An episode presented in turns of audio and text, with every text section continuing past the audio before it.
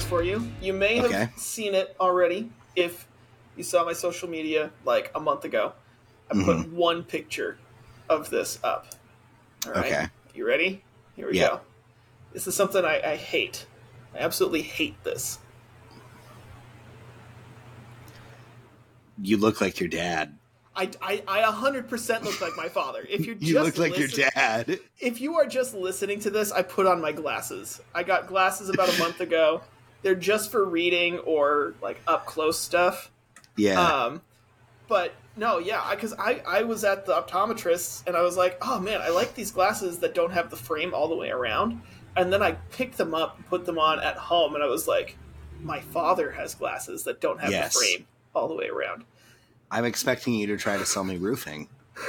He doesn't do that anymore. Oh, okay.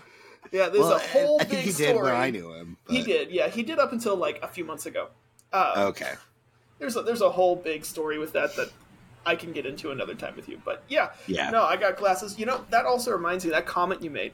I um showed my students a year and a half ago a picture of my family when I was Yeah. being blessed as a baby, right? Baby blessing, newborn, whatever.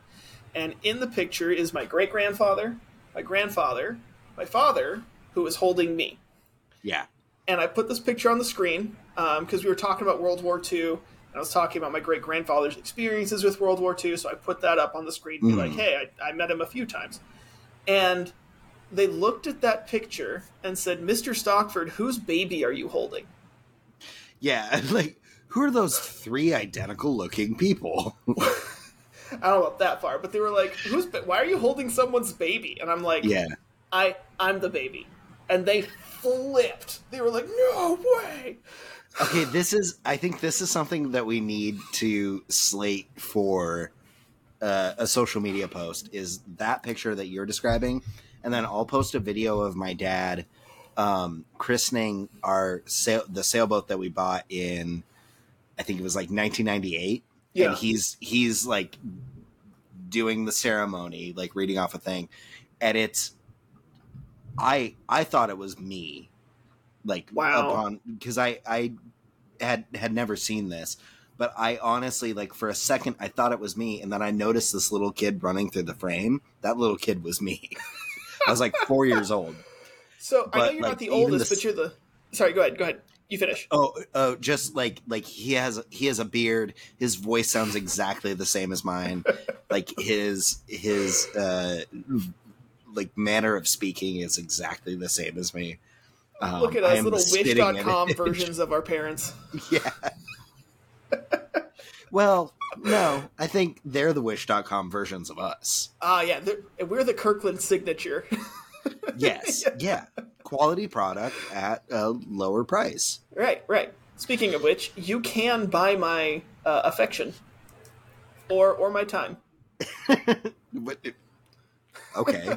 I think that's only legal in Nevada, but Oh my gosh. Well, oh oh oh my gosh, that took a second. you just called me a whore. you know what? Sex work is honest work. Should be legal everywhere. That's my that's my newest hot take. Welcome to Agreeable Disagreements. It's a show where uh, two friends uh, fr- with differing political ideologies debate topics in politics. Uh, my name is Andrew. This is my co-host Camron. And uh, what is our first topic this week? there's a lot that has happened in the last couple of weeks, but um, we want to focus on two things today. We're going to talk about the cocaine in the White House scandal and uh, also the Supreme Court case about affirmative action, um, Yes. which you could argue isn't specifically about affirmative action and is more about race and college admissions. Yes. Um, Yeah. You could argue either way. But we're going to talk about both of those things today, starting with the cocaine in the White House. Um, you go and ahead. am I am I so disappointed that I Uh, that I left it there. I was going to Uh, ask if you had been there recently. You beat me to it. no, but actually, I think so. My parents uh, had a trip planned to Washington D.C. and they they got on the list um, to because apparently, in order to tour the White House, you have to request it like basically exactly three months in advance, like no sooner, no later. Right. Um, and my, uh, I have a family member who, um, she, I think was the like director of maritime commerce or something under Sure. the uh, Obama administration. And I think that's how they got like, uh, an in with this. I, I, I actually don't know if like she even had to pull any strings, but they were going there to visit her. And they were meaning to go to the White House uh, to take a tour, but then both my parents got COVID and I want to say it might line up with the timeline of when they found uh, found the cocaine. Hmm. Um, That is interesting. so they could have they could have potentially like had they gone been on that tour. Um, Huh. but yeah, what uh, what are your initial thoughts? Because I think I'm I'm squarely in the it. It was definitely a visitor to the White House. Oh. Mm. No, sir. I, I No? vehemently disagree with that. You think you think it You're was telling- Biden's? I don't know about his. You're telling me that I don't know. somehow- Sleepy Joe's got to stay awake somehow. that reminds me of a meme, a meme I saw um, that I sent to one of my friends. Of course, it won't open right now. Hold on. Um, let me pull it up really quick. It was, uh, it's a tweet, a screenshot of a tweet, but it was, you cannot call him Sleepy Joe and be mad he has cocaine. Do you want him up or not? yeah. anyway, um, you're telling me that one of the most notorious and easily sought after, looked out for in security situations, drugs, made Mhm. it into the White House. Yes. Arguably the most secure building on the earth. I think we're seeing that that's not actually the case. Well, that's what I'm going to get at. And nobody somehow, oh, there's no way we could catch it. You're you're telling me there's no way of being like, oh, because they found it in a locker. Let's just Yeah. use the cameras that we all know are in this building to look at who went to that locker that day. You're telling me that's not possible. So I'm thinking one of two things happened. Either one, it's not nearly as secure as we think, as you suggested. Yes. Or two, it belonged to someone it definitely shouldn't have belonged to higher up. Whether that is a cabinet Okay, member Yeah. or a family member Somebody who had sway to be able to to make it go away. disappear. Yeah. yeah. I'm not discounting that. Like I'm not ruling that out. But I think I'm a I'm a huge fan of Occam's razor. I think the simplest explanation is usually the best. I, I love I that. think it's if you know anything about airport security, airport security very secure. It's incredibly easy to get stuff through. Again, speaking from um, experience here, Andrew. No, actually, actually, kind of, because I uh, I did not do this intentionally. Sure. As our listeners uh, of previous episodes know, I'm a gun owner, uh, and I also lived in Ireland. The like a couple days before I moved to Ireland, I had gone out uh, target shooting, and I had inadvertently left a um, a 22 caliber cartridge in my pocket of like my jeans or something. Yeah. I Those are so small, you'll forget them and miss them anyway. Like, they are in fact, uh, and don't ask me why, but I have one right here. That's that's how small of a thing Yeah. we're talking about. yeah, yeah. Um, it was in my pocket. I got pulled out for the extra like full body scan Oh, at. SeaTac when I was going over there. I'm surprised they didn't do Um, a full cavity search on you. Well, I didn't say they didn't. Um, but No. this this cartridge wasn't in any of my cavities. Um, but I somehow I made it through that whole screening and they did not catch it. Even through the metal detector, they didn't catch it. Wow. A couple weeks later, um, there was a news story about like uh, a U.S. airline um, that they they found a 22 caliber cartridge, this exact thing that I had in my pocket, and made it all the way over to Ireland with, totally inadvertently. I did not know that I had this. Yeah. I didn't even find it, you know, for like a couple weeks until after. Um, but they uh, they had uh, like a flight attendant had found one of these on the floor of an of a plane when they were boarding.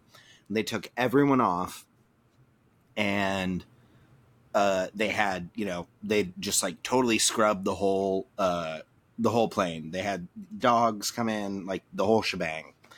And so I think it just like a lot of the security for these secure locations, a lot of it's really just theater. yeah, I, know mean, tons of friends who, you know, Yeah. they go through airport security all the time and they have like their their weed vape pens or you know they're they're going to like an EDM show in like Las Vegas and they're bringing like more illicit drugs than just weed um again not me i'm not i i have never done that i'm never going to do that right. um, but I I think it's I think it would surprise you how not secure these secure locations are, and I think Yeah. the easiest explanation is these were lockers that were being yes they were being used by White House staff, but it's also where about 500 visitors in the span of time that they think it happened about 500 people had been through there using these lockers I and it was such a small amount that it doesn't surprise me that it got overlooked. Um, and I think it really just fell out of a visitor's pocket. Now, it also wouldn't surprise me if it was White House staff. Uh, It it wouldn't surprise me if it was you know someone fairly high up in the White House, but I don't think that's the, the simplest explanation. I mean, I, I agree. And I'm not going to immediately jump to the same conclusions that a lot of people will say and be like it's the staff members it's the secretary of defense or it's hunter Yeah. biden's like i'm not i'm not going to jump to that conclusion immediately I mean, it's As well. certainly not. It's yeah, it's certainly not like like I've seen people being like it's Hunter Biden. And it's like no, it's not. I, well I, I think he wasn't there I, He I wasn't think he, there. yeah I think he's like, yeah, he's been having some issues. I think he's smart enough to not bring drugs into the White House when he's under this much scrutiny. is he I think so. i hope so For one, for one thing, I think he is still successfully in recovery, which is good yeah yeah which And is so, good. like, Kudos to him. And I want to be clear, like I'm not gonna sit here and say 100 percent it was him. I know he wasn't there. I know it's not his. I think I think people are latching on to the fact that he has that pass and are putting it on him. Yeah, Um, but which is same, honestly, it's that's a that's really detrimental to his recovery process. I would imagine it is. Like, I mean, can you imagine if you were constantly you're trying to get sober and stay sober? Yeah, you're trying to do the right thing, and people are Constantly berating you and saying that you're not or you're still on it. You know, I Yeah. it can't be easy. yeah, That all being said, okay, he did some really rough stuff to try and cover up a lot of his other things, sure, and did not do them very well. Sure. So, I I hope he's smart enough to not have done that. And I I know again I know he didn't do it, yeah, but I I don't know that I can confidently say that he is. yeah, and it's not just him it's a lot of the people in the current cabinet who and I, I again i know that every administration has people who say and do crazy things but you look at like biden's current press secretaries that are just not very good at dodging the questions when they are, Yeah. are fielding questions from reporters they're some of the worst i've seen Wait, uh, is Jen is Jen Psaki still his his like lead press secretary? Because I think she was fantastic at it. uh, she I'm was just not all not right. as familiar. I think Um, she no, now it's Karine Jean Pierre. Okay, I'm not familiar with her at all. I, I really I thought Jen Psaki did a really good job. Now that could be in the others. wake of having uh Spicer and uh oh god, what was the uh Scaramucci and all just the uh Sarah Huckabee Sanders, like just the worst people that you could ever Uh, imagine. Yeah. I think part of the problem, and I, I will say, I don't agree with Obama on a lot of policies, but I feel like the quality of a lot of his picks were Mhm. better than what we have gotten out of Trump or Biden. Oh yeah. Well, Um, yeah, I would say I I don't know as much about Biden's picks. I think to my own fault, like because I was just so relieved that it wasn't Trump. I Mhm. think Trump is just a masterclass in the wrong people to pick. And while I don't think that they all at one point or another like got fired and replaced um like because th- because uh I don't I don't I think they were doing a bad job. I don't think that's why Trump fired and replaced so many of them. I yeah, think that had to do a with good old boys ego. club. Yeah, it yeah, was 100% as soon as you that. fell out yeah. of favor. But I think even even if you overlook the reason why they left their job, I think all of them should have been fired and replaced, regardless of whether it was just you know they wouldn't play into his cronies. Yeah, yeah, I, yeah. I think he picked people based on relationship and not merit, and that's Oh, one hundred percent. as a leader, that's your call to make. I'm not Yeah. going to say it was better or worse because you obviously have to know something about the people you're going to hire, and you can't tell me that John Kerry wasn't a relationship pick for Obama's cabinet. I uh, I think I can. oh, come on. What was I he secretary of? Is he defense? He was he was secretary. No, he was state? secretary of state. secretary of state. Yeah,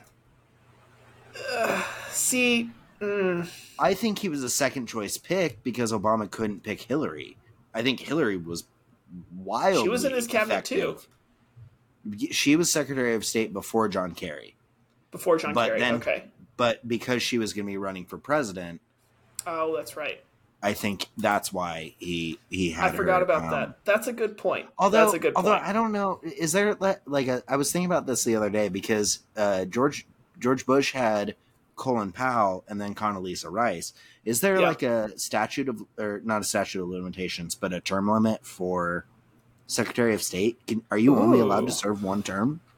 That's a good question. Let me Google that. Are there term limits for presidential cabinet members? Hmm. I'm not seeing anything. Okay. Interesting. It may have okay, just that's- been a qualifications, or maybe they left for different reasons. Yeah. Well, I just I, I thought it was weird because I really I really really admire Colin Powell. I think he was Yeah. a, a great Secretary of State, and I've always kind of wondered why uh, Condoleezza Rice uh, was his Secretary of State in the in his second term. I, I don't necessarily think she did a bad job. I actually just listened to um, I, I have a lot of respect for her. I just listened to uh, I think oh it's uh, one of Jon Stewart's uh, episodes of his podcast. He actually had Hillary Clinton and Condoleezza Rice at the same time, and the three of them had a conversation. interesting. It's intensely fascinating. Um, but they, I mean, obviously they don't agree, but like you can tell these are two incredibly educated people who who just fundamentally understand the issues that they were dealing with on another level than any of us will ever. Um, I don't think John Kerry did as good of a job as uh, as Hillary Clinton. I Sure. do think he was a moderately good pick for Secretary of State. I just, I've just not been a huge fan of his, and it's not necessarily because there's a lot of stuff I disagree with him on, so Mhm. much as I feel like there are stronger picks for a lot of things. You know, Sure. he's he's Yeah. the Mario in Mario Sure. Kart. You know, Mario's like good enough in all of the realms in Mario Kart, but he's he, not he ticks all the boxes, but there's no like bonus. Right. Yeah, Yeah. yeah. Or if we're putting it in D and D terms, he's the human race, right? Because the human race, um, or the the fighter class, yeah, human race and fighter class, you get like the same bonus all around, but you don't get Yeah. a good bonus in anything, right? Yeah. So it's good for some things, not great. It's your I- you're yeah, you're a jack of all trades, really, but a master which of is none. but a master of none. Yeah. Um. Anyway, Anyway. back to uh, cocaine. That's what we're talking about. You know, I I am not a huge like Daily Wire fan. I I, I don't really care Yeah. for that. My wife is. I am very much not. I'm very much a, an anti Daily Wire fan. I I mean, my wife likes some of them. Um, Yeah. I think of the ones Ben Shapiro is probably the more logical of the people that are on there. He he tends to. I'm not going to sit here and say I like him. I don't watch his show, but when I hear stuff from him, I, I just- tend to think it's a yeah. little bit more centered in logic than in other things than, than the other people, like Michael Knowles or, or them okay. what I will say, the reason I bring this up is because throughout the whole White House cocaine scandal, they have had some of the funniest terms for cocaine that they have used on their shows, Okay. including, but not limited to, this is my favorite one, calling it, um, and, and I will preface this by saying they jokingly, and are very clearly jokingly, ascribing it purely to Hunter Biden, but they're clear Okay. about it being a joke. One of them called it Hunter Biden booger sugar. Okay, I was gonna. I was gonna, honestly, if I had to guess, I would have said it would have had something to do with booger sugar. There's also nose candy. I mean, Yeah, I've heard nose candy. I, I've heard snow. I've heard Um, blow, but I've never heard. I had never heard booger sugar. You'd never heard booger never sugar? heard booger sugar. Oh, yeah. No, they're not original when they said that. It is funny, but it's uh I it's figured it wasn't original, but yeah, no, booger sugar is uh yeah. I know what booger sugar is. You don't have to tell me. No, no, no. I, No. I, I was just saying like booger sugar like that's been around for a while. Okay, Um but yeah, so back back to the actual uh The cocaine. finding of this. I think honestly like I know that um yeah, there's cameras. Yeah, everyone gets searched. Like there is a, an established amount of security, and I don't I don't think I'm not of the opinion that the Secret Service or White House uh, police did like I don't think they were negligent. I think that honestly, this is just not that important. And I, I think that's why they gave up the investigation is because it's yeah, a small amount. It was, I mean, it's, I, I forget what the amount was, but it's like, it wasn't even like a full pack or anything. It was like remnants. Someone was like, was like "Oh, it looks like yeah." They, it, it looked Yeah. like someone had done a line where it was. yeah. So And it wasn't even a full and- dose. it's just like, there are so many other things. Like, I would much rather them focus on like continuing the January 6th, uh, prosecutions than worry being worried about who left uh, their empty bag of cocaine See, now I will locker.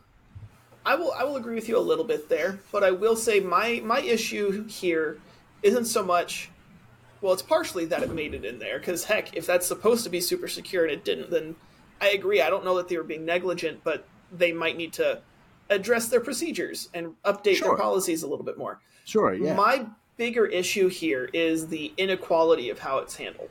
Because you see people um, get arrested or searched or have their entire lives ruined because they were neighbors of someone who had cocaine. Oh, yeah, certainly. and or then, because they're riding in a car with somebody who has drugs. Right. Yeah. Or heck, you might even have a rental car that you just got in today, Mm-hmm. but the previous person, or even two or three people before you, had something in there. You know, I, I Yeah. feel like my bigger problem is not the fact that it was in there so much as the inequality with which it was handled. I feel like Yeah. if this had been a restaurant, if this had been somebody's home, if this had been a car being pulled over, or heck, even if it was a Greyhound bus and you had 50 people on there and no way of telling whose it is, if it's even anybody's, it would have been handled completely differently. But the fact that it's somebody in that White House, whether it was, and they, they I think they said it was likely a staff member. The fact that I haven't seen that. I, I, from what I've seen, everyone uh, that is directly involved with the case has said, uh, like basically, like I'm, I'm refusing to speculate until more information comes out. You know, and that's probably true. I thought I saw one where they said it it's probably, but that may have been probably a staff member's, but that was before they concluded Yeah. no suspect and they were dropping it. Um, Yeah.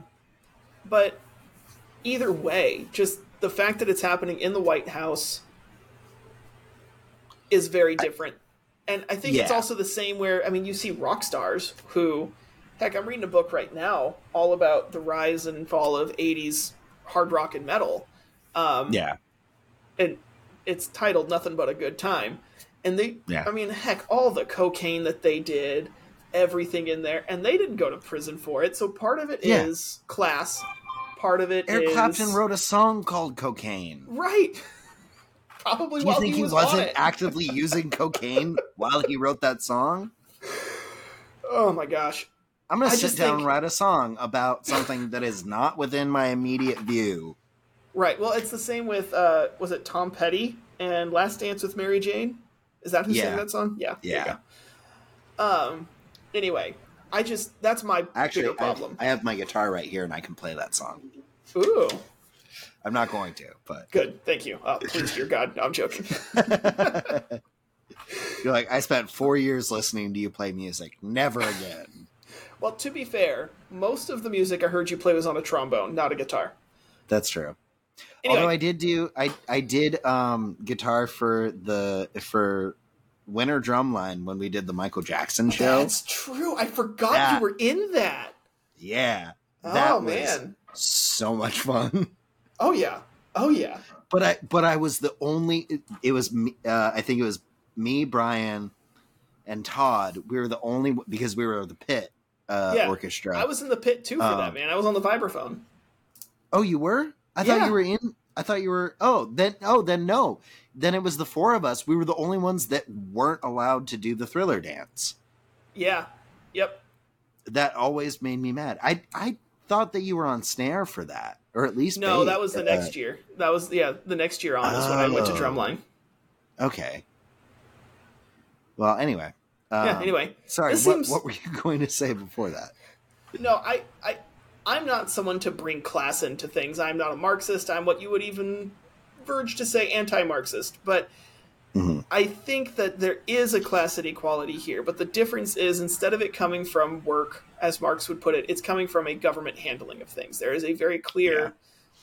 distinct difference in how things are handled based on your class status. And the fact that it happened in the White House Yeah. and peep they're just magically saying no suspect i that kind Yeah. of pisses me off Oh, certainly. And I think, I mean, I think there's a very good case to be made that that was even more true of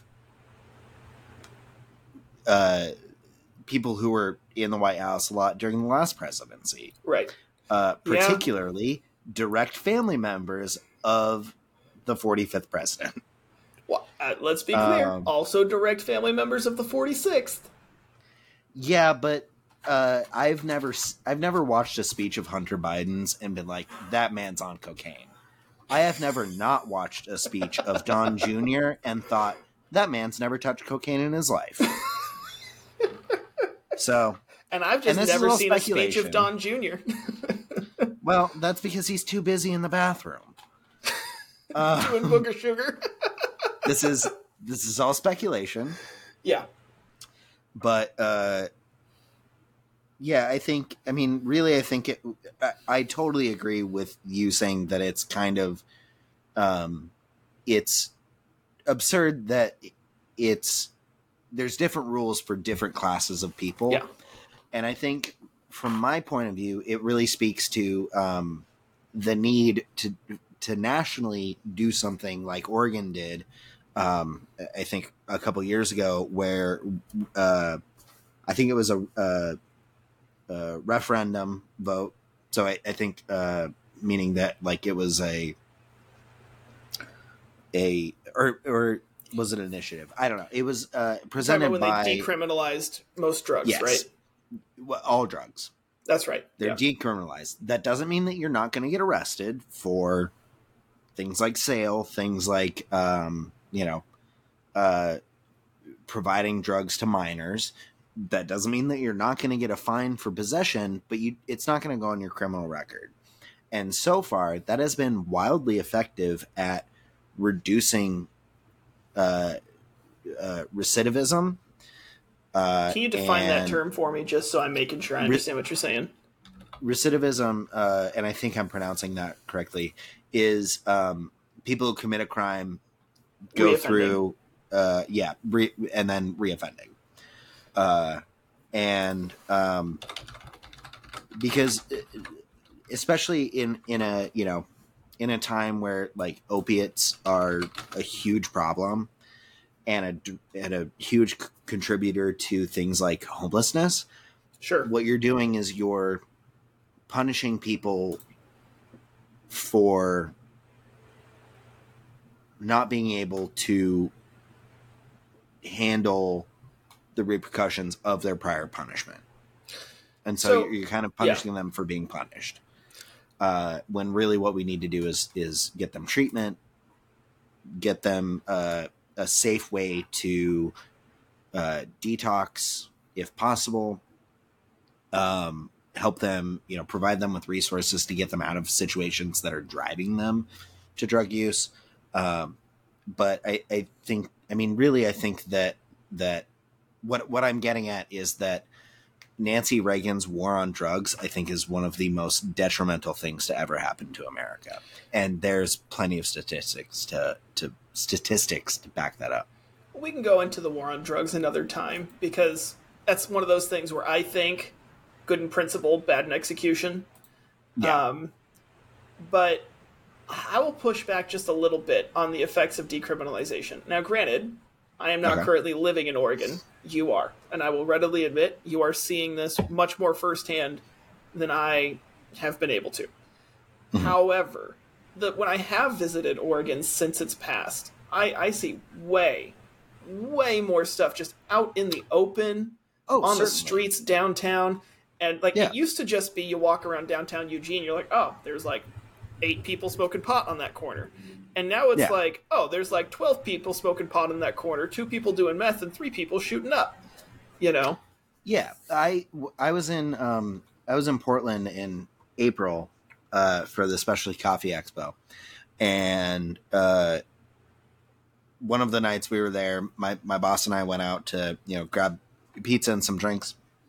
He ended up going home. I I ended up connecting with some friends, but I'm walking down the the street and I um I think I was looking for directions and I walked up to a, a picnic table that was outside of a restaurant that was closed, but they had like picnic tables on the street.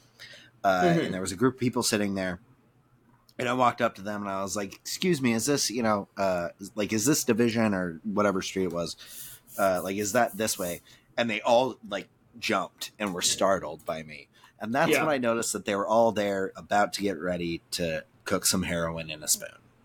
Right. Um, and you know I, I, I am as a libertarian i'm all for the idea of do what you want and Mhm. as someone who never has done nothing that wasn't prescribed by a doctor and plans to never do anything any drug that Right. wasn't prescribed to me by a doctor that is something that i think if you're going to do it that should be something done in private that shouldn't be something Sure. that i see out in public because my, my idea is you should have the right to do whatever you want as long as it's not putting other people at risk. And doing hard drugs in public, even soft drugs like marijuana, you know, you can get a secondhand high and you might now be inhibiting somebody Eh, else. You you can't. I've as somebody who has smoked weed and quite a bit of it, you can't get a secondhand high. That's not that is not a thing. And that's that's been clinically shown that you have to you can get a secondhand high. You're not going to get a secondhand high by walking by somebody that's smoking. and that's fair. It's got to be a much that. larger I totally, yeah, that's fair. I get that.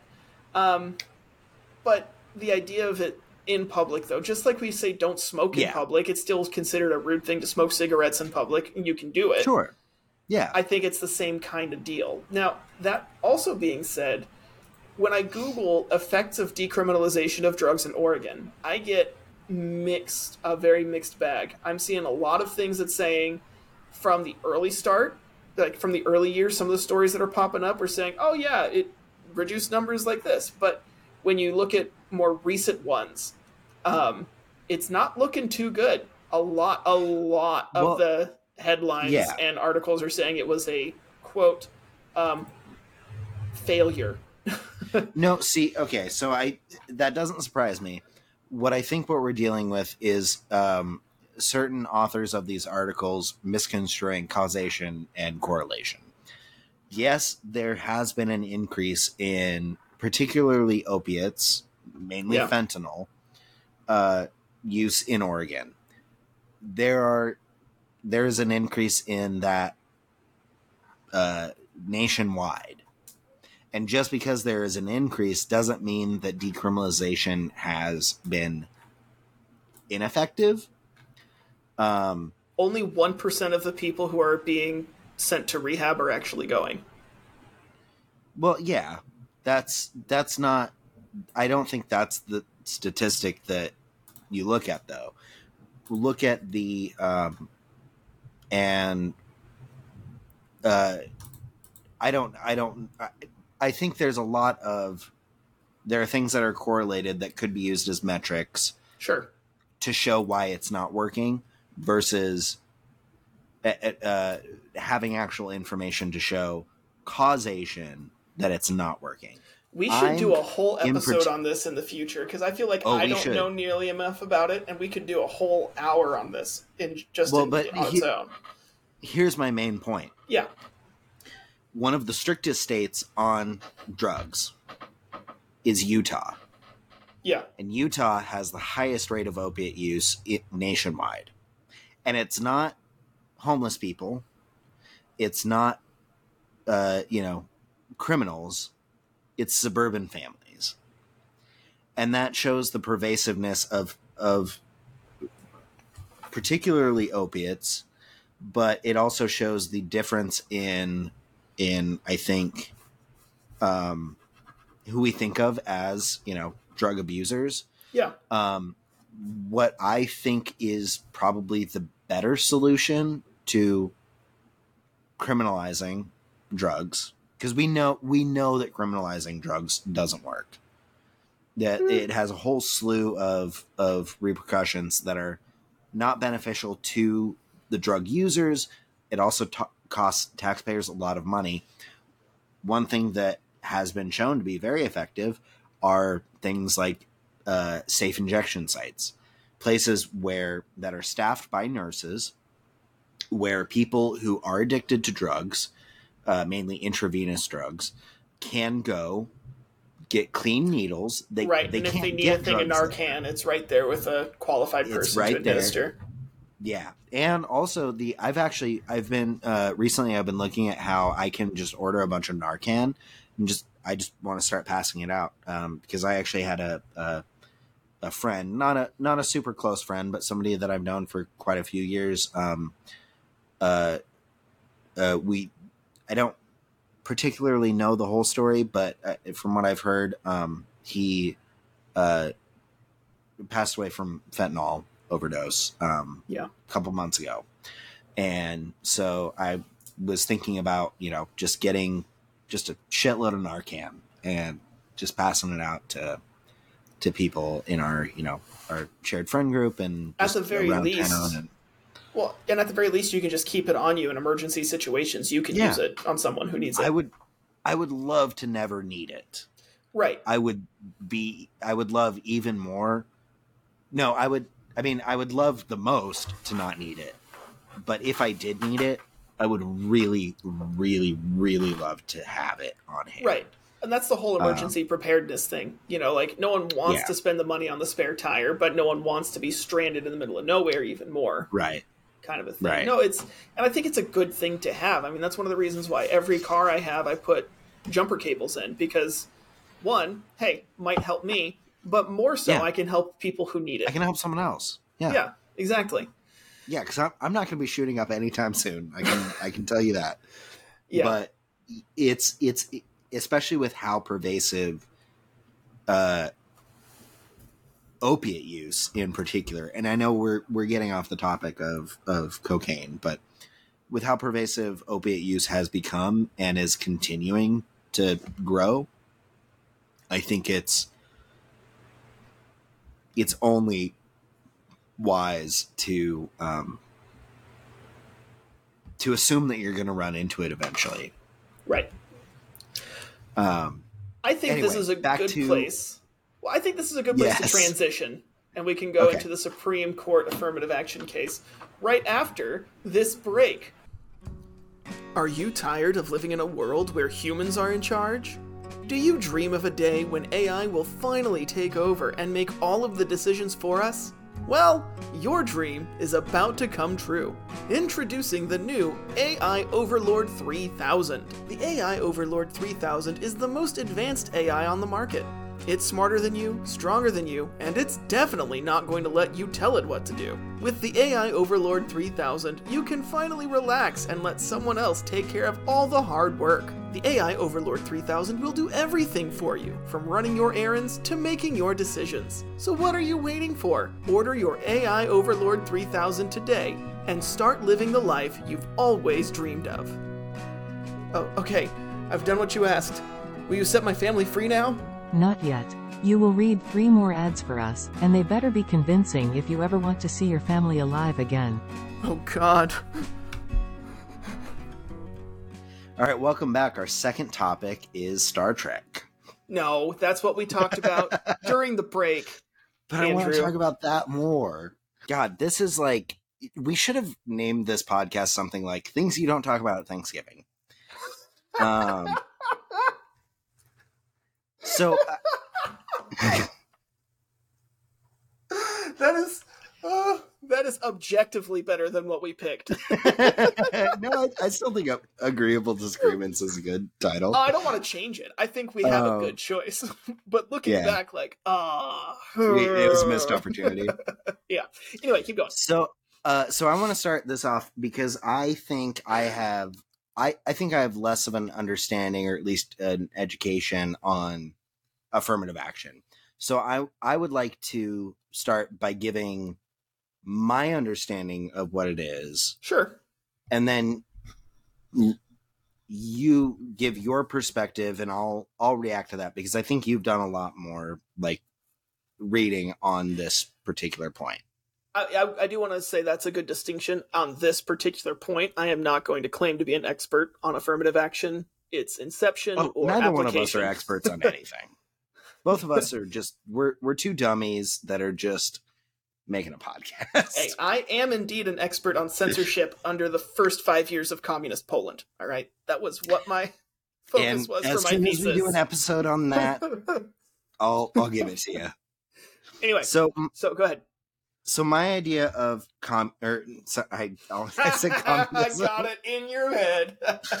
Oh God, and I'm My the one wearing of- red. Yeah. Well, red, white, and blue. It's That's very fair. patriotic. Um. Anyway, go ahead. Affirmative action, not communism. so affirmative action to my understanding it is not and I, I think we can both agree with this it is not the idea that if you have two candidates regardless of their qualifications you have to pick the minority right Correct. that's not That is correct.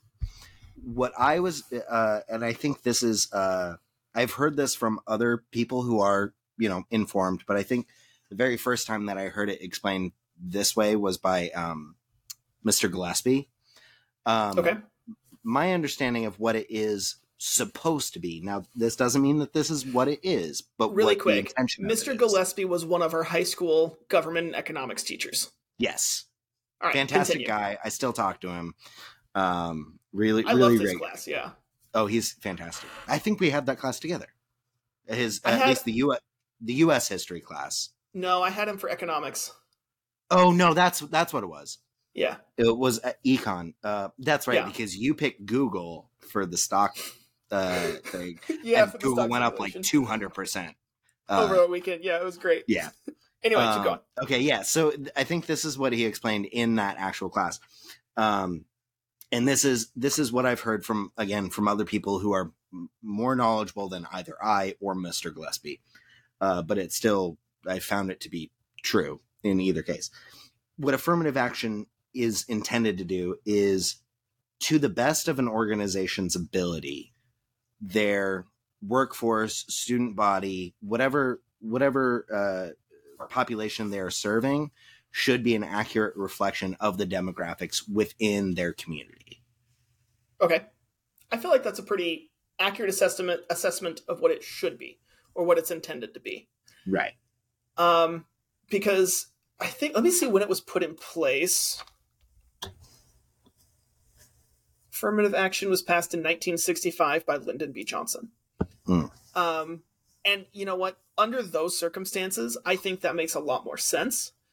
But since then, um, things like workforces and especially college campuses have gone from serving their local communities to serving the nation's community. Yes, and I, I think it's been it's especially gotten muddled as Mm-hmm. colleges serve. You know, it, I think, and I don't know if this is necessarily true, but I would imagine that universities went from, you know, people would go for the most part would go to the university that was like closest to them. Yeah, yeah, and, and that still became easier to happens. travel, Yeah, Y- yeah, I mean that's that. I'm not gonna lie, that's a big reason why I went to OSU. OSU Yeah. also just happened to have one of the top programs in the country for the thing I wanted to study, but I still probably would have, you know, it still would have been a contender had I wanted to study liberal arts, which it's Sure. not a you know particularly well known liberal liberal arts school. right. That's more U of O. Yeah. Um. And God, I would never go there. Um. I, I'm kidding. I'm kidding. Um. Ugh, you're such a Beavers fan. I, I don't want to get my dad fired. He he works for the U of O. Um, oh, okay. no, um, I would go but- to the U of O. There, I didn't. I applied there once, uh, but I didn't. Anyway, Yeah. keep going.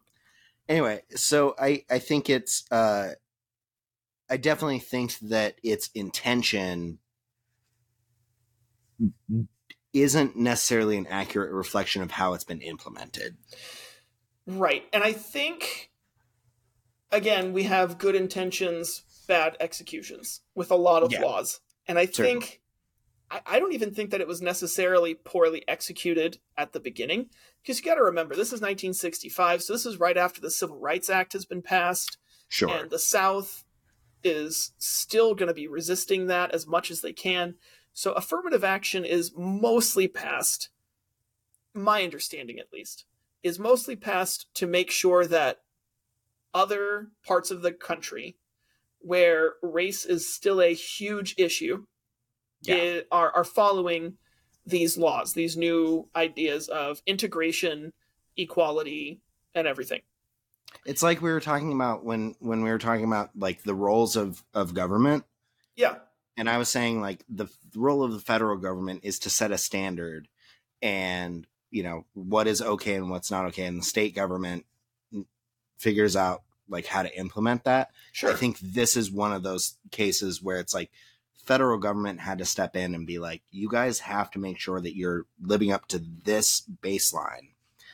Right. And how different states have have interpreted that or, you know, tried to address that some of them work better than others and some of them just yeah. haven't worked at all and I'm not going to sit here and tell you, as someone who went to the University of Alabama, like I, Mhm. I'm not going to tell you that there aren't still problems down in the South. Um, some southern Oh, you states you are better than others.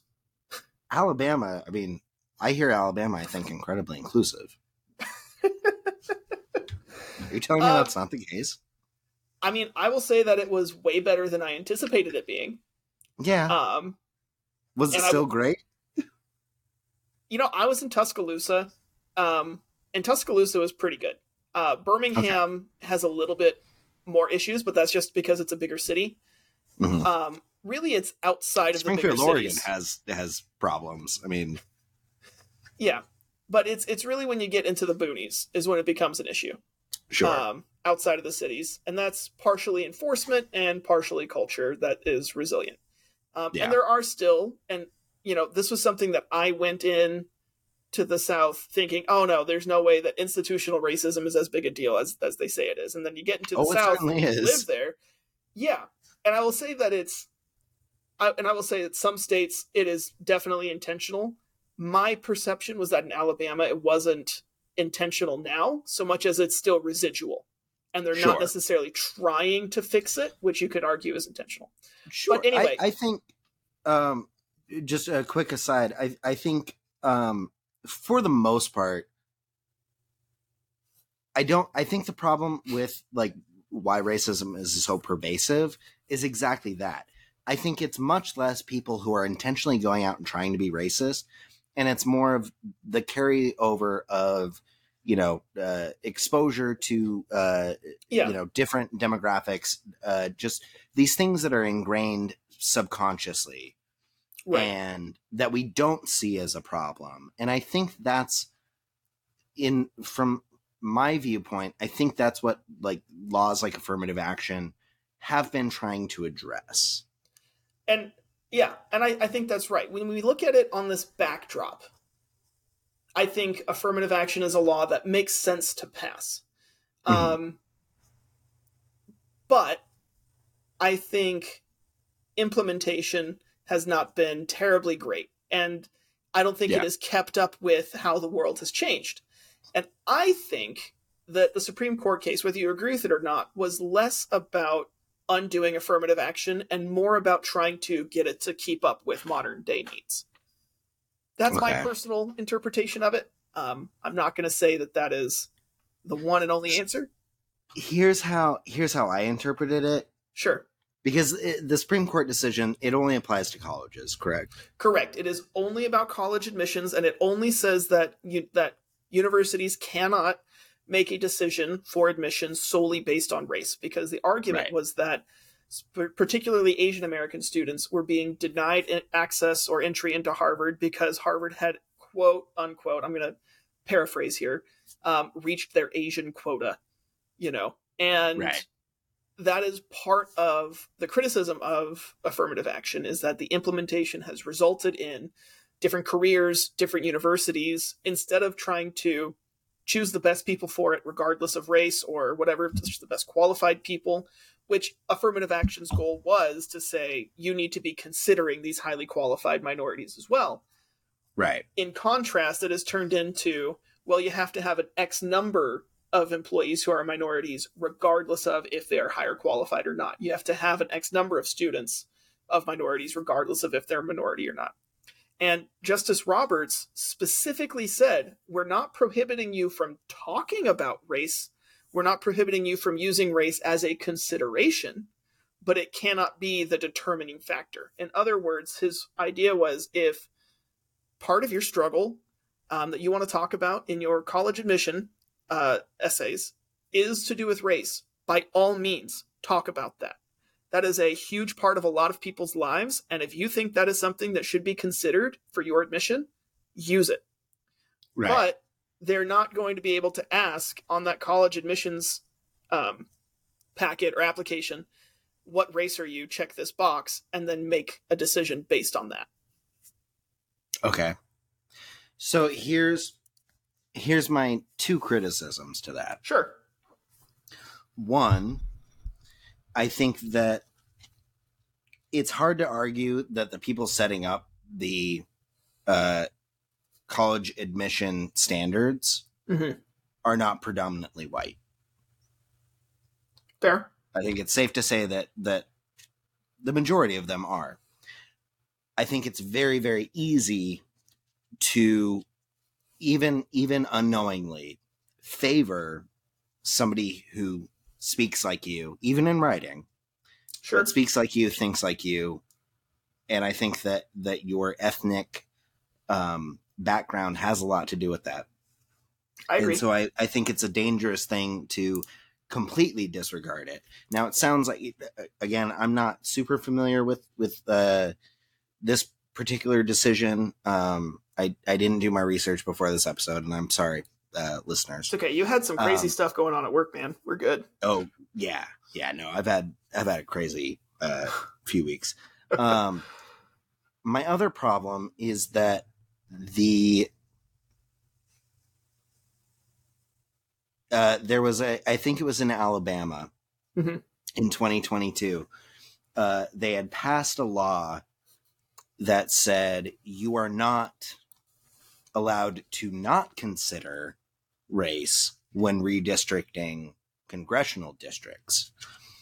And Brett Kavanaugh specifically utilized a a I forget what the doctrine is called, but it's a it's a, a concept that um, basically says that you know you don't want to do any like you shouldn't make judicial decisions that will affect a an election when it's so close to an election. Yeah. And so they they use that to essentially jerry, you know, maintain the gerrymandering that had already been done and completely disregard a bunch of black voters from being accurately represented within their locales. And that to me feels disingenuous and it feels like yes, right now, this Supreme Court decision feels somewhat innocuous because it is it is very limited to a specific uh you know time and place. I think it's so, a stepping stone to repealing other rights and privileges that will eventually very much disenfranchise um demographics that are and I'm not like not even minorities because we're fastly white people are fastly becoming the minority. Right.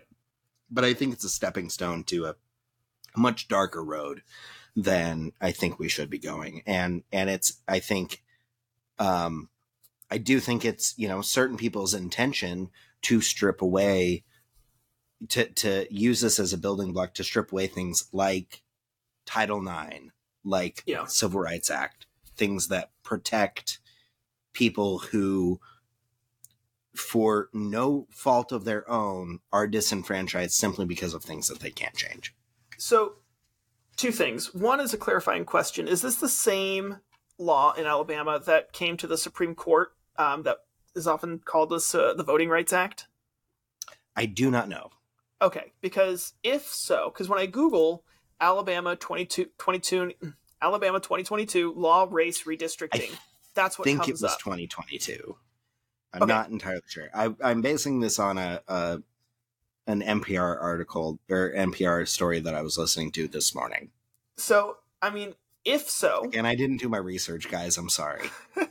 if so, then because I mean everything I'm coming up with is about gerrymandering, so it sounds like it's the same thing.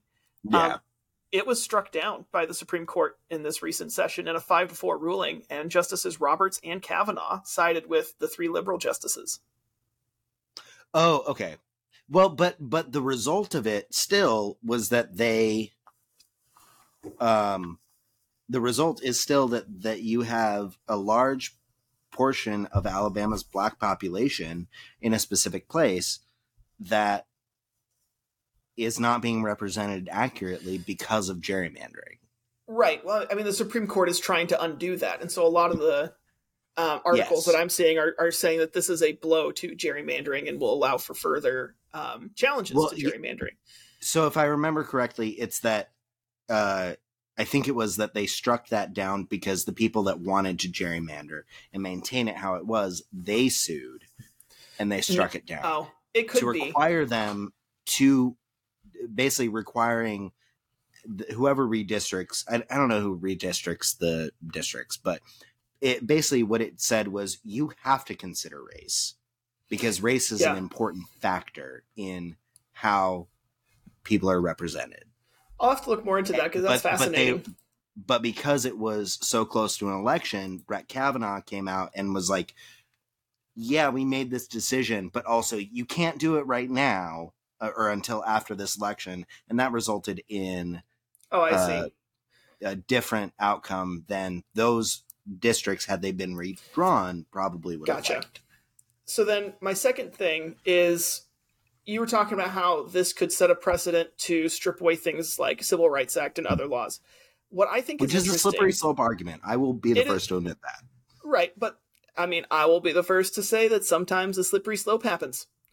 Yep. Um, now, what I thought was interesting is the case itself doesn't actually talk about affirmative action. It's just been seen Yeah. as a blow to affirmative action. So I think that's a good distinction to make because they're not striking down specific laws that would Sure. set that precedent. They're set they're striking down Because it wouldn't have interpretations. passed if they had. right. but you can but read between the lines, and that's why it's in the, the zeitgeist of affirmative action. I think I think if they had been specifically trying to target affirmative action, then they would not have come out and clarified race still should be a consideration if you want it to be a consideration.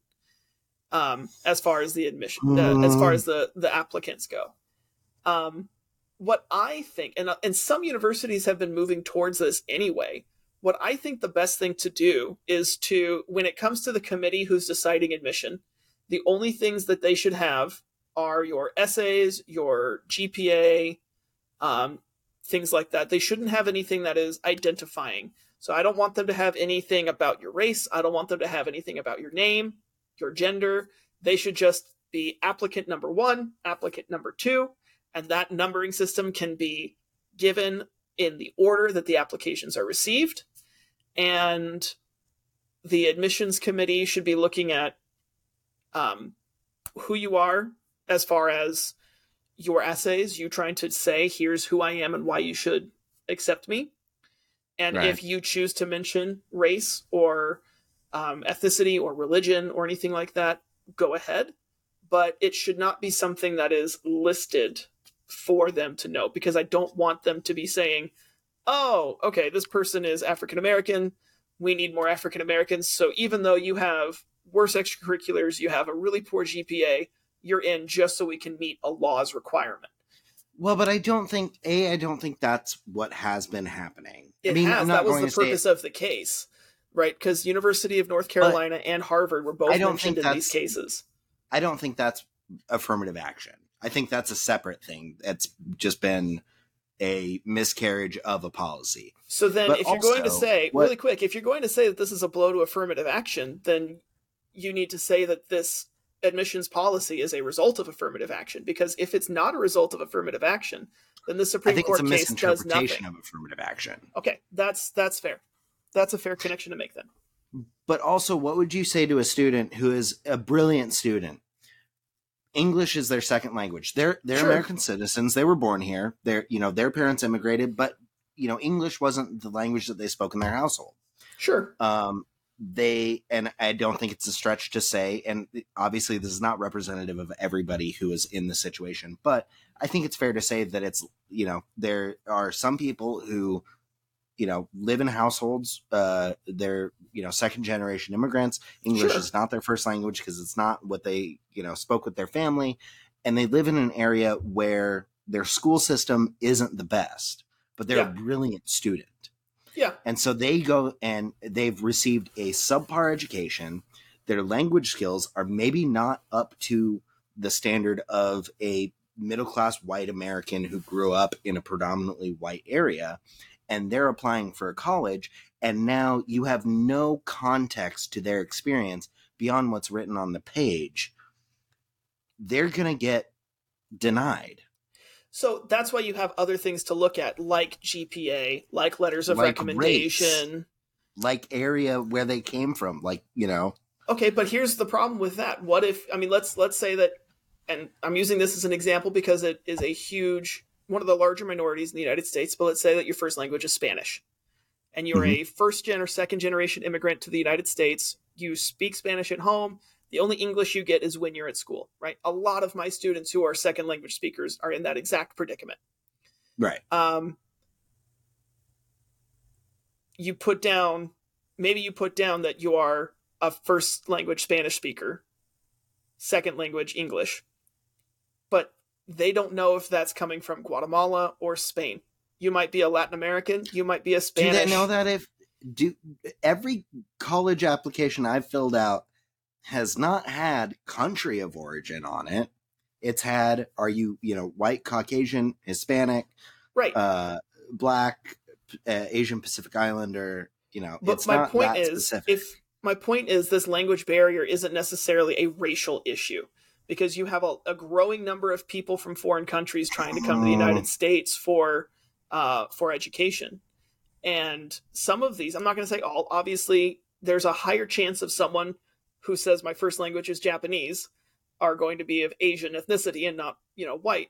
But Yeah. we get a large number of students coming from Europe, right, or even parts of Asia where they are Caucasian, but Mhm. barely speak English well. I mean, I went to Brigham Young University or, or Hawaii. places like like uh, Argentina, where you have a large, largely, you know, European descent people, but their Right. uh, you know their first language is Spanish.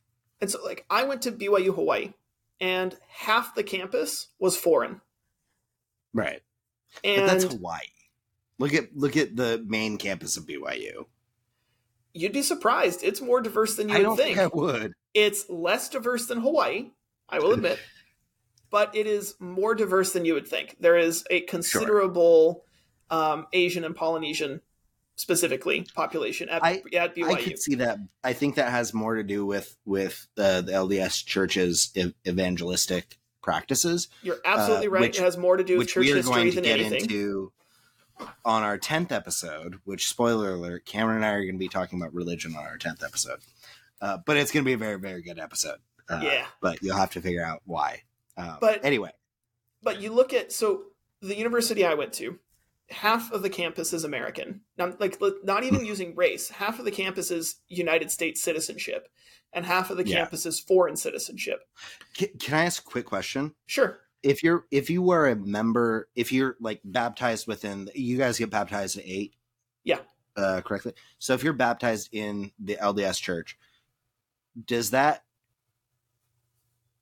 in any way affect your ability to be accepted to a BYU school? Um, no. Anybody can apply and be accepted. Tuition is a little different. Um, and it's Okay. mostly because tuition is largely subsidized by church tithing. And so if you're not Okay. paying into that, then they ask you to pay a little bit more. But even then, um, non member tuition is only about $4,000 a semester. Right. We we talked about this, I think, on an earlier episode. But Yeah. I guess what I'm asking is like if you're say you're um you're Filipino, you Yeah. you know, born and raised in the Philippines, you're not an American citizen, you want to go to BYU, is that kind of like an automatic pass to be able to go to BYU because you're a baptized member of the LDS church? So I will say, one, you picked a really poor example because the church has an extremely huge presence presence in the Philippines. No, that's why I picked it. Oh, that's why you picked it? Oh, okay. yes. Um, I know all about your church, buddy. You forgot who you're talking to. I know, I know. Anyway, no, um just it's it definitely hmm, I think it's less about are you baptized an active member of the church getting into BYU and more about who is who it's drawing to apply. How many non-members of the church one even know about BYU? and Yeah. two Well, um, like I said, I'm I'm one of the demographics that's outside of the LDS church that right would know about BYU. Yeah, and that's because of your religion, partially. Yes, And also yeah. because there's a huge LDS population in the Pacific Northwest. Um, they're Yes. actually building a temple in Springfield right now. I know Um, my sister is uh, she's the assistant city attorney for Springfield, Okay. and she is uh, dealing with the land use uh, uh, Okay. dealings of that. Interesting. I'd be interested to We were hear. also suppo- supposed to get a uh, uh, our own like major league soccer team, but yeah. I think I think the temple took the the land that they were going to no, use for the that. temple's going right by the hospital in Springfield. oh, I thought it was in Glenwood.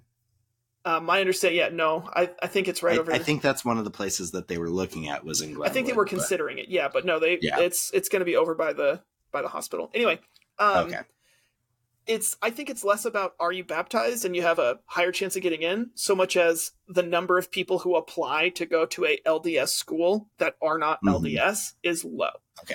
Most I I mean I knew some people who were not members of the church uh, when I was at BYU Hawaii, and we only had like thirty five hundred students. Um, Yeah. But Oh, most wow, of them were athletes. many at all. No, it's not. But most of them were athletes. Right. So Yeah. Um, yeah. That makes sense because BYU they have a pretty good athletics program. BYU Provo has a good athletics program. BYU sure, Hawaii not Hawaii. currently does not have any athletics program. They dropped it. Fair enough. They're, they decided to instead of the money that they were putting into athletics, they decided to put it into expanding campus to bring more students in. Um, Uh-huh. That's a whole other story, but it has yeah. I, I I would think it has less to do with baptism status and more to do or membership status and more to do with the demographics that choose to go to a BYU school.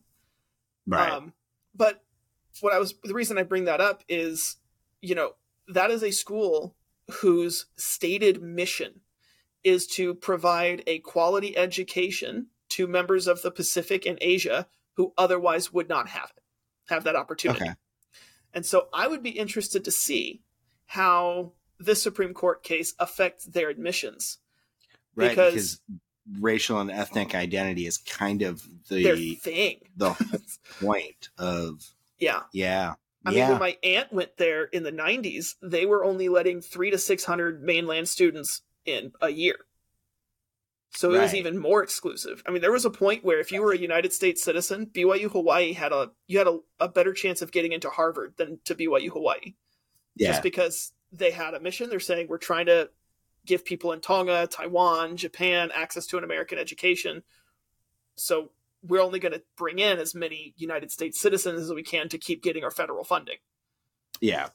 Well, and and uh, that to me kind of begs the question. I don't know if I'm using that term correctly, but to me that kind of begs the question of, you know, what about uh, like historical black colleges like Howard yeah, University? Chapman. Yeah, How does that how does that affect their um their Ooh, enrollment? that's a good question too. and or if if what my theory of it of you know the slippery slope is correct how does that uh, influence you know colleges that are uh you know predominantly focused on women's education like sarah lawrence college and you know things like Yeah. title ix that guarantees equal you know equal facilities and everything for both genders like that's that's really why I'm worried is because I think this is I I do think this is a misstep.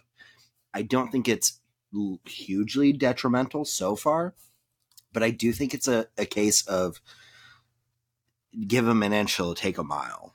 You So- know, and this kind of leads into um, the article I sent you. So for those who are listening, I was working on my portfolio, my writing portfolio for prospective employers or whatever in the future, and um, I wanted to add a news or policy sample. And so what I looked, I looked at this exact case, but I specifically looked at public perception of it. And so what's interesting is ABC uh, and Ipsos did a poll that showed that 52% of Americans were in favor of the Supreme Court's decision to end race based university admissions.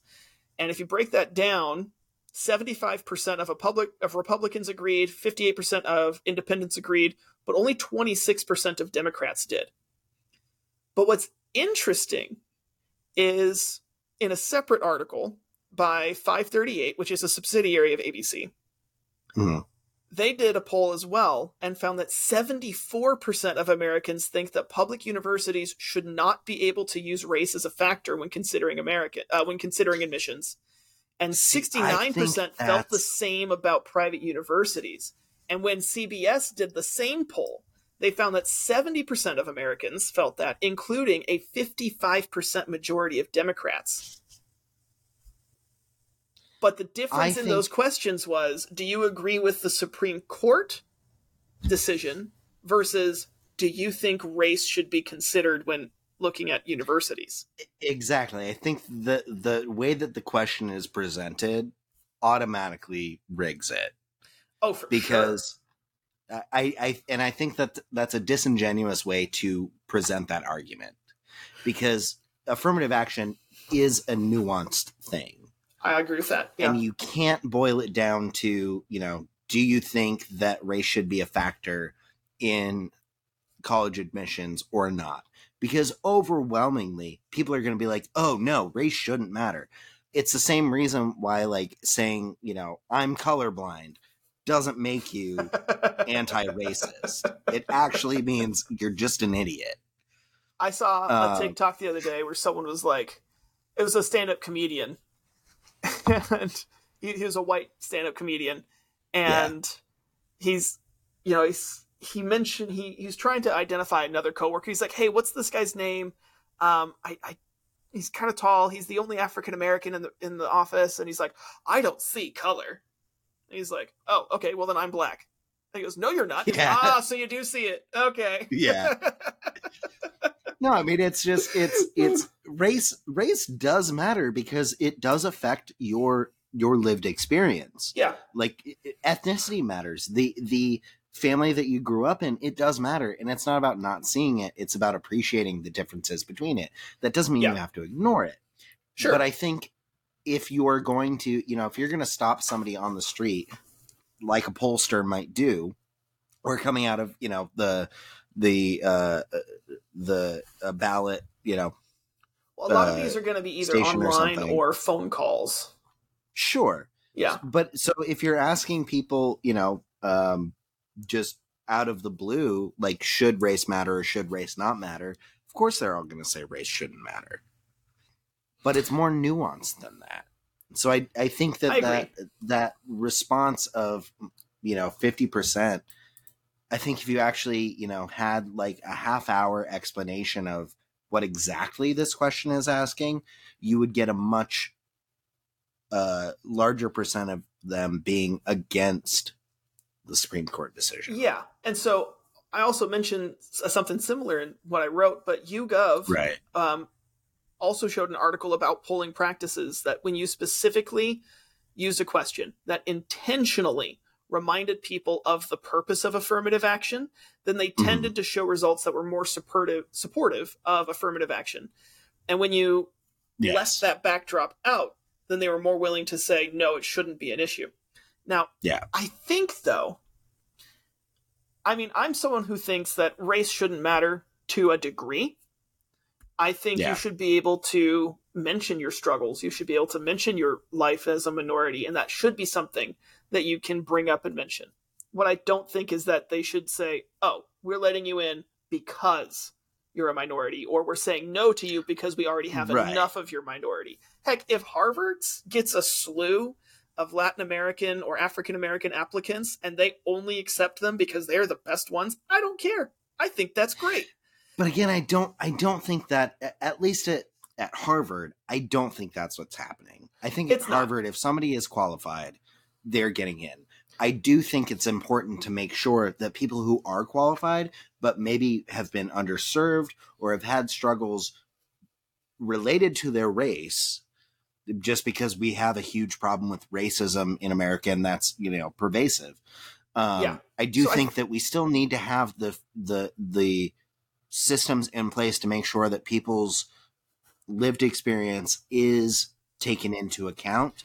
And sometimes that lived experience is directly related to race and their experience with racism. And I I'm just worried agree. that this that this decision kind of cuts the feet out from that. See, and that's where I disagree because I 100% agree that you know your race, your ethnicity is a huge shaping factor in your life and who you are, who you become. Not going to deny that for even a second. What I will say though is I think the results of the case get more to what you're getting at, but the initiating of the case is less about that because the Sure. the case itself wasn't they're saying no to qualified people to let in unqualified people it was they're saying no to qualified people because they already have enough of our particular demographic. Well, sure, I think that's wrong, but I also think that that's maybe not happening as much as maybe this case would like us to believe. Kind of the same way that that the couple who, um, uh, the case that the Supreme Court just decided on about the uh, web developer who didn't want to. Yeah, Uh, and so what's interesting about that case is that person didn't even sue; it was someone suing in their behalf. Well, They weren't yeah, even involved in the- the case. And the couple that they used as their example was a completely contrived couple. This whole Right. the whole case was a what if situation. And I worry that this may also kind of be that same way. Now, again, I'm I'm going to take your word for it that there is this university that said, you know, we have too many Asian students, so we can't let any more in. I, I I'm going to look it up, but for you know the sake of expedience, right now, I'll take your word for it. I don't think that's the norm, and I don't think that that is has anything to do with actual affirmative action because will that's say- not anywhere in the intent of affirmative action. I, I agree that it's probably not the norm, and I'll agree that it's not the intent. Um, but I think it's the result of it, right? Um, I, yeah, I think it's a misinterpretation of affirmative action. right.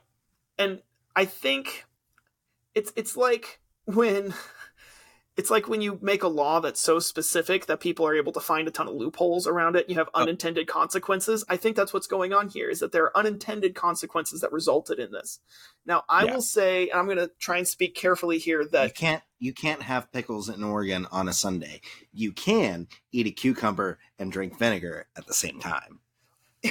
yes it's that kind of thing so I, i'm going to try and speak carefully That's here not and how you make pickles, guys. Sorry, go go ahead. but I, I want to say I'm not going to be the person who says I looked at Harvard's admissions processes and I know that it is happening. But I will say that the Supreme Court justices decided it was clear enough. That being said, the person, the organization that helped these students litigate, and they, I want to be clear, there are students who started the process. This organization was their vehicle to get it going the organization has brought similar cases to the Supreme Court in the past and lost. Um, and so Is I, this the same organization that they were trying to fight affirmative action and they kept bringing students from minority classes and suddenly they realized we don't need to do this. We need to find a white person that's been negatively affected by affirmative I action. I don't know about that. It could be. Okay. It. Uh, it I'm I, gonna I say know I don't there's know like an because episode of Radiolab about it, and I, okay, uh, I'll, uh, I can, I can get back to us on this, but it, um, it's possible. it wouldn't I don't know me enough about what you mentioned. It could be, yeah, and it could be. I don't know about Yeah. enough about what you're talking about to definitively say yes or no. Um, but I do know that they have had similar cases go before the Supreme Court and lost.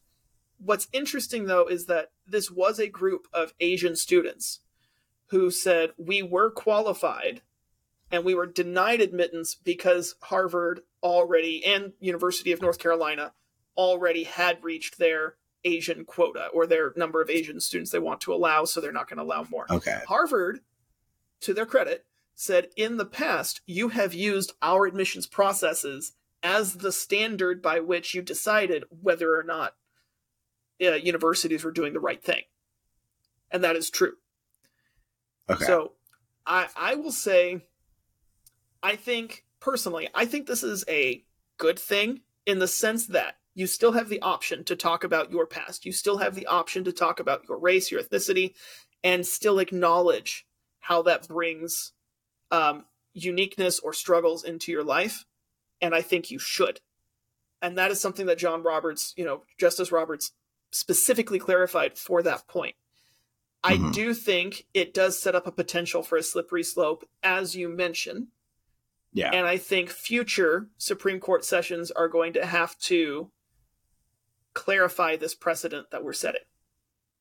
certainly, yeah. I think, I think it is.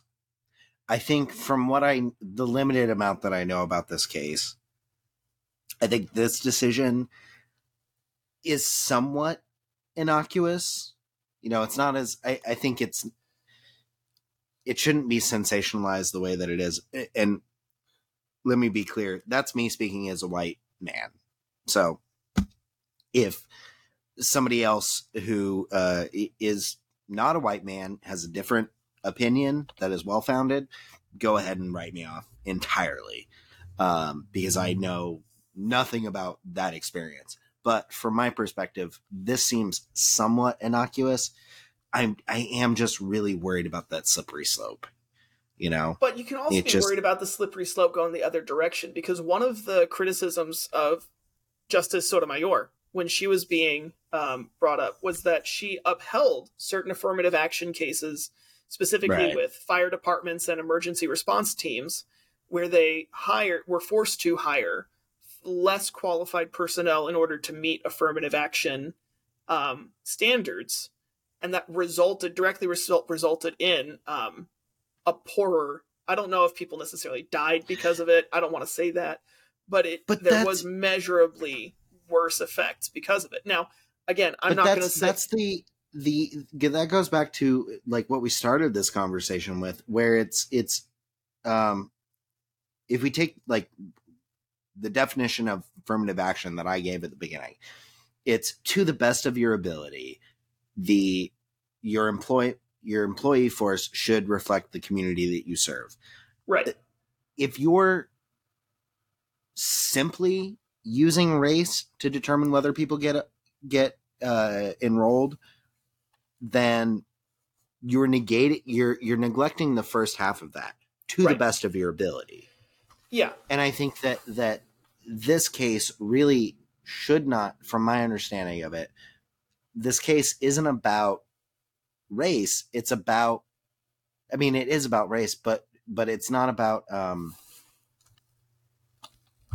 I think I think if somebody is qualified, they should have the same chance as everybody everybody else. But it's a difference of equality and equity. Meaning Sure. equality is everyone's treated the same. Equity is recognizing that not everyone has the same resources and Yeah. allowing for those differences in resources when you're making the judgment to make sure that it is at least fair because equality isn't always fair. Equity is fair I and I think that. that. that this case is trying to make it equal. It's not trying to make it equitable, and I'm worried about it not being equitable. I, I would agree with you if they hadn't issued that clarification that you can still talk about race. I Sure. think because I still think that gives you the ability to say, look, you should consider me because I have these struggles or these setbacks because well, but I think it also makes it just as as I think it gives the, also gives them just as much ability to deny people based on their race, and that's that's really what I'm worried about. But you had that same now there are- issue in the past. I mean, you what's what's to say? Oh, you wrote about Not race. affirmative action. Affirmative Well, action was protecting against that. You can now okay, well, they're now the, the the barn door is open. The horses have left. You can't get them back in. So I I will say there's just because you're doing something doesn't mean you're going to get caught. And I think we could easily make an argument Sure. that there are a number of universities who were discriminating based on race, Oh, whatever race one it was. Um, That's always going to happen. That that happens just in day to day life. I mean, we are So- all intrinsically racist, whether we like it or not. I am And a big hopefully, fan. we don't like it. But Right. And I am a big fan of telling people the right principle and letting them decide what to do for themselves. Right. sure. And I, so for me, that means I don't like hyper specific rules. Um, and that's something that I do in my classroom. That's something I have in my regular life. But I, I think what we're seeing here is a move away from a hyper specific rule to something that is you should be following it in this general way. I think it's clarifying, not dictating, yeah, in my personal view. I guess I can see that. Um, yeah, I, I, I guess I can see where you're coming from. I don't necessarily know if I agree, but I, I think I, I can see that justification. Um, Well, and that's the point of this conversation. It's Right. not necessarily that you have to agree with me, but or I with you, but the idea that we can see where each Well- other's coming from, we'll have to agree to disagree. or For the time agreeably being. disagree. Yeah, Agreeably disagree. Yeah. Yes, but I think with that, I think I think you, uh, your wife is waiting to watch Survivor with you, so I think we should probably wrap up. Oh, she texted me ten minutes ago. Oh no. we did get in trouble. No, no, no. She just said going fishing, dinner in microwave. We have a pond right next to our house. Like I can see Oh, it from the window. nice. I want to go like a- fishing. Dude, come visit. I caught like a five pound bass. Or no, my wife caught like a five pound bass out of there. Look, I have a limited amount of money that I can spend on airfare, and I'm sorry, I'm not. I'm not spending it to go That's to fair. Indiana. Yeah, no, that's fair. Indiana to maybe catch a, a fish in a pond in my backyard or literally anywhere else. I don't blame you. let Let me know next time you visit your parents, and we can go fishing. Dude, they've got a really good spot by their house too. no in joke. Thurston. No, they're they're up in uh I'm not gonna say while we're recording. Um Oh. let's go ahead and end. This is a great spot to end. So why don't you do our Okay. outro for us? Um. Uh, well, first of all, thank you to Halcyon Club for uh, letting us use their song "This Life Is Tough but Fair" for our theme music. Also, uh, oatmeal used to be used as glue, or actually, I guess still in use, Yeah, right? to a small degree. You- yeah, we Googled it. Yeah, we or Camron googled it, but oatmeal is used as glue for ships. Thanks for listening.